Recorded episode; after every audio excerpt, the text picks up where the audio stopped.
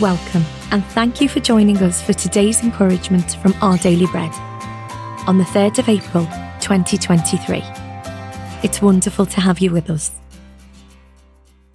The Bible reading today is 2 Corinthians chapter 12, verses 9 to 10.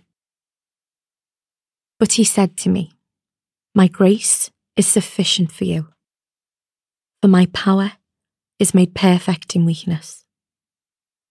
Therefore, I will boast all the more gladly about my weaknesses, so that Christ's power may rest on me. That is why, for Christ's sake, I delight in weaknesses, in insults, in hardships, in persecutions, in difficulties. For when I am weak, then I am strong.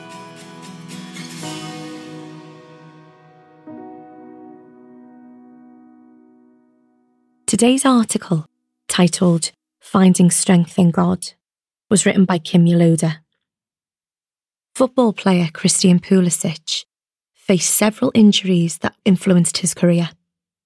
After learning that he wouldn't be in the starting lineup of the Champions League semi final game, he was disappointed.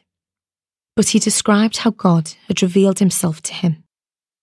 As always, I reach out to God and he gives me strength, he said. I feel like I always have someone who's with me. I don't know how I would do any of this without that feeling. Pulisic ultimately made a momentous impact when he was substituted later in the game. He initiated a clever play that led to the match winning goal and secured their spot in the final. These experiences taught him a valuable lesson. We can always view our weaknesses as opportunities for God to reveal his immeasurable power. The world teaches us to rely on our own strength when encountering problems.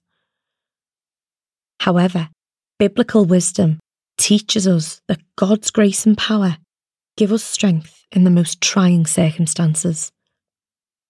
Therefore, we can move in confidence, recognizing that we never face trials alone. Our weaknesses become opportunities for God to reveal His power, strengthening and supporting us. We can then use our struggles to offer praise to God, giving thanks for His goodness and sharing these encounters with others so that they can come to experience His love.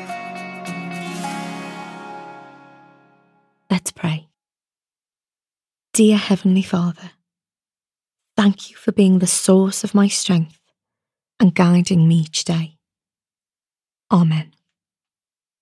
Thanks for listening today. My name is Rebecca, and today's encouragement was provided by Our Daily Bread Ministries.